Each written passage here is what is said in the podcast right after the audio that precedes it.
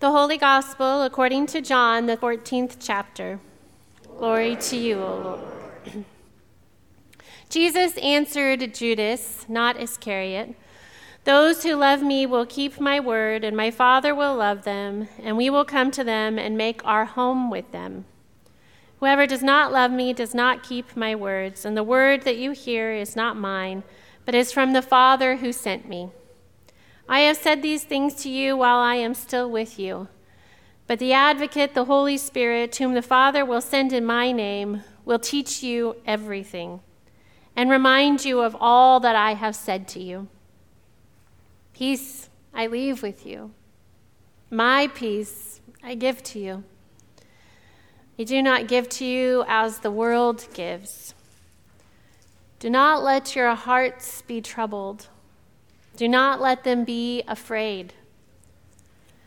You heard me say to you, I am going away and I am coming to you. If you loved me, you would rejoice that I am going to the Father, because the Father is greater than I. And now I have told you this before it occurs, so that when it does occur, you may believe. The Gospel of the Lord. Praise, Praise to you, O Christ. You may be seated.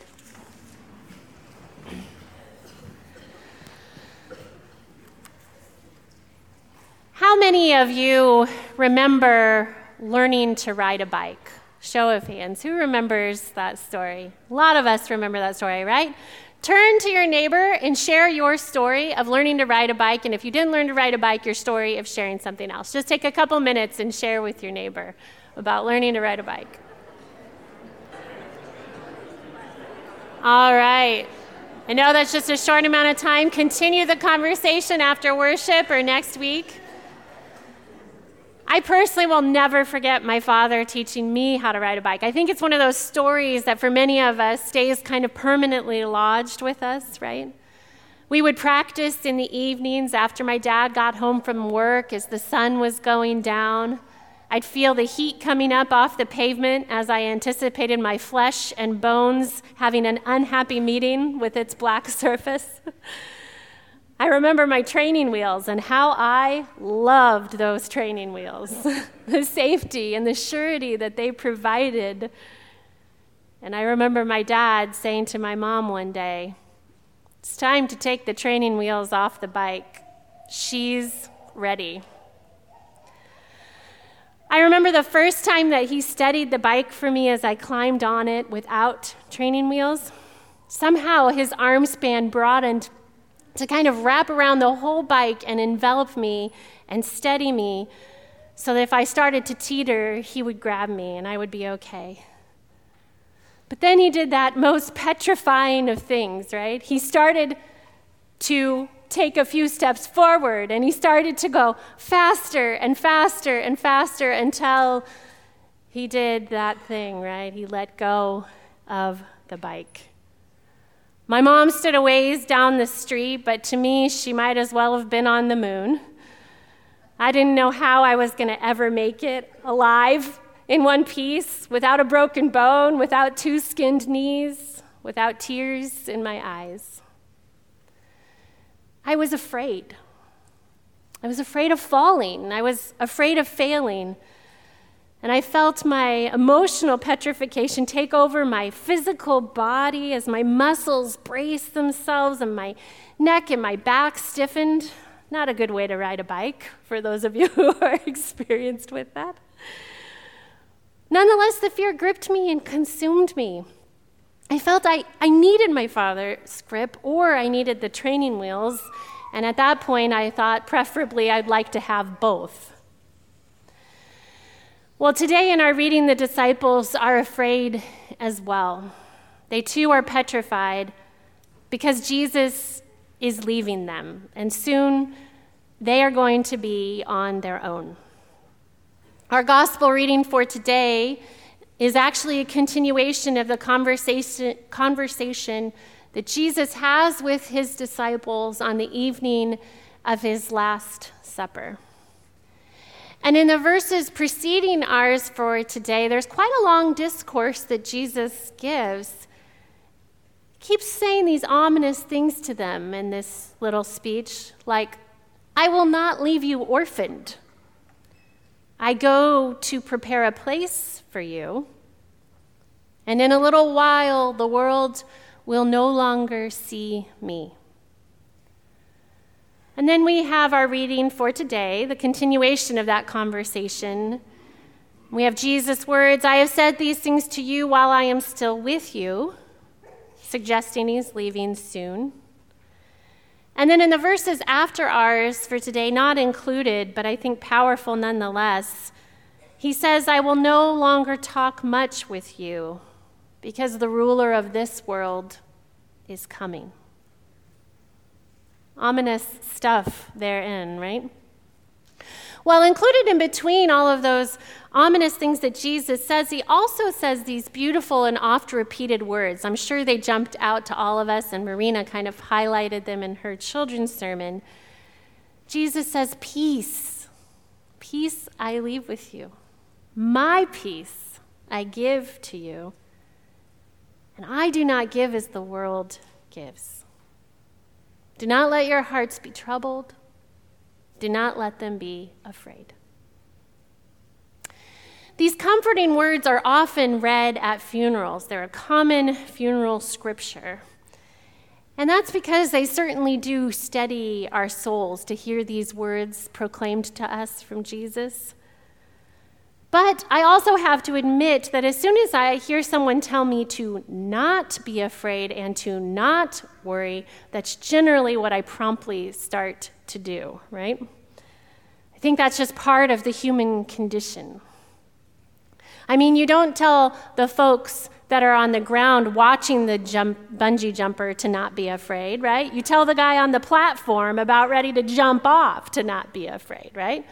So as soon as you say to someone, don't be afraid or don't worry, you're like, well, what do I need to worry about? What have I forgotten to worry about? What have I forgotten to be afraid of?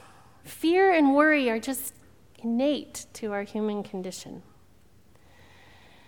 So, as much as Jesus tries, and I think he's trying over and over again in this final conversation with his disciples to redirect their concerns at his departure, their growing fear seems unavoidable. This is the night that Jesus will be betrayed by a dear friend. This is the night that Jesus will be taken by the authorities from a place of prayer. This is the night that Jesus will be imprisoned as a criminal and stand trial for his beliefs, teachings, practices. And the disciples on this night, well, tonight they'll be watching from the sidelines, perhaps for the last time. Jesus' words inviting them to bravery echoing in their troubled minds and hearts. But the worst possible thing will happen in the days ahead, and far from bringing peace, it will bring them the greatest anxiety that they have ever known. And when that happens, when Jesus is gone and they're alone, they're going to have to learn how to respond on their own. They'll have to remember Jesus' teachings for themselves and apply them to the coming hardships. They will now be the ones called before the authorities to account for this new religion, Christianity, without Jesus there to give them the words to say. Before they were followers, after tonight, they become leaders. Some of them will be imprisoned for their belief in Jesus' teachings. Some of them will be beaten for their belief in Jesus' teachings. And some of them will even die for their belief in Jesus' teachings. Jesus is leaving them. And as much as he seeks to comfort them, the next part of their journey will inevitably cause them to be afraid and even at times come close to losing hope. But Jesus doesn't leave them completely alone either. He says that there is another one coming in his place, one that will help them to remember what Jesus has already taught them, one that will remind them, one that will give them strength when they grow weary one that will study them when the world starts to spiral. Jesus says that this one is the advocate.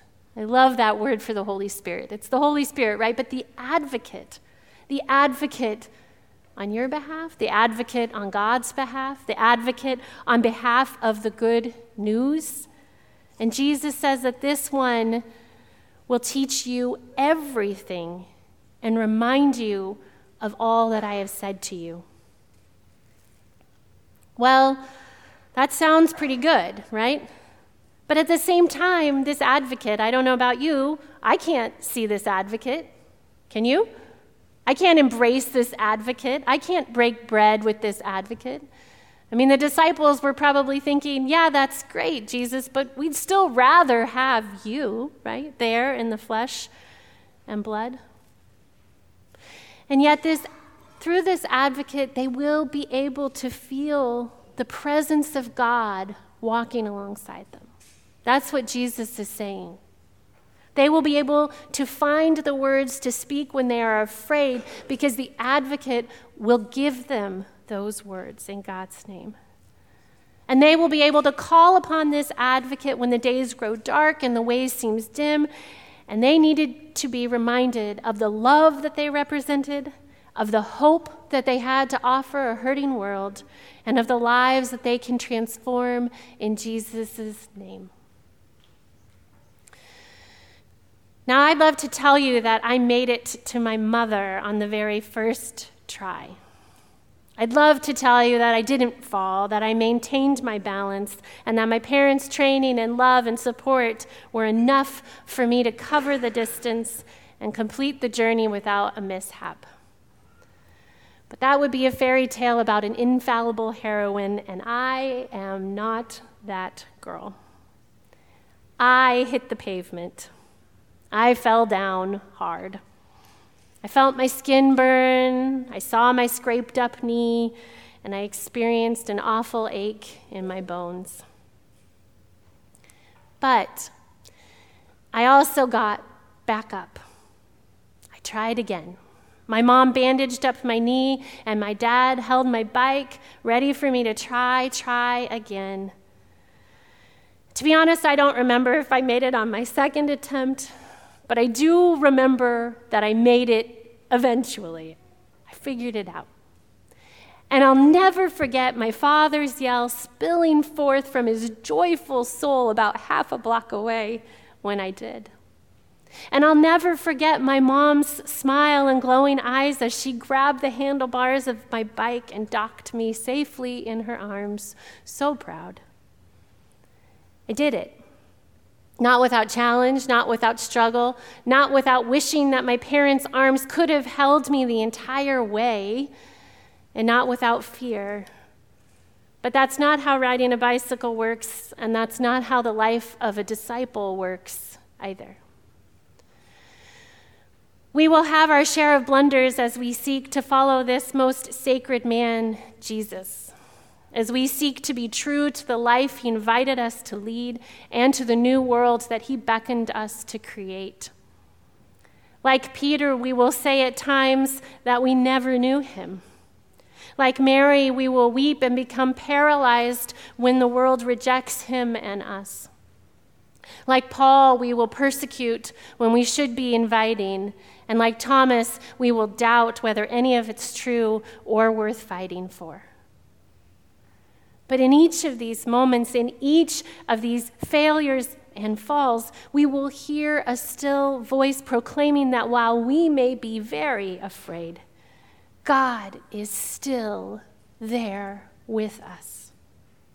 While we may face anxieties about the powers that this world has over us and others, this voice will proclaim that there is a new kingdom that knows nothing of the authority of this broken world.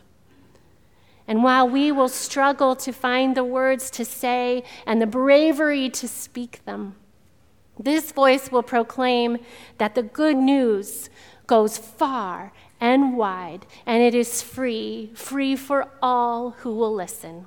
Amen.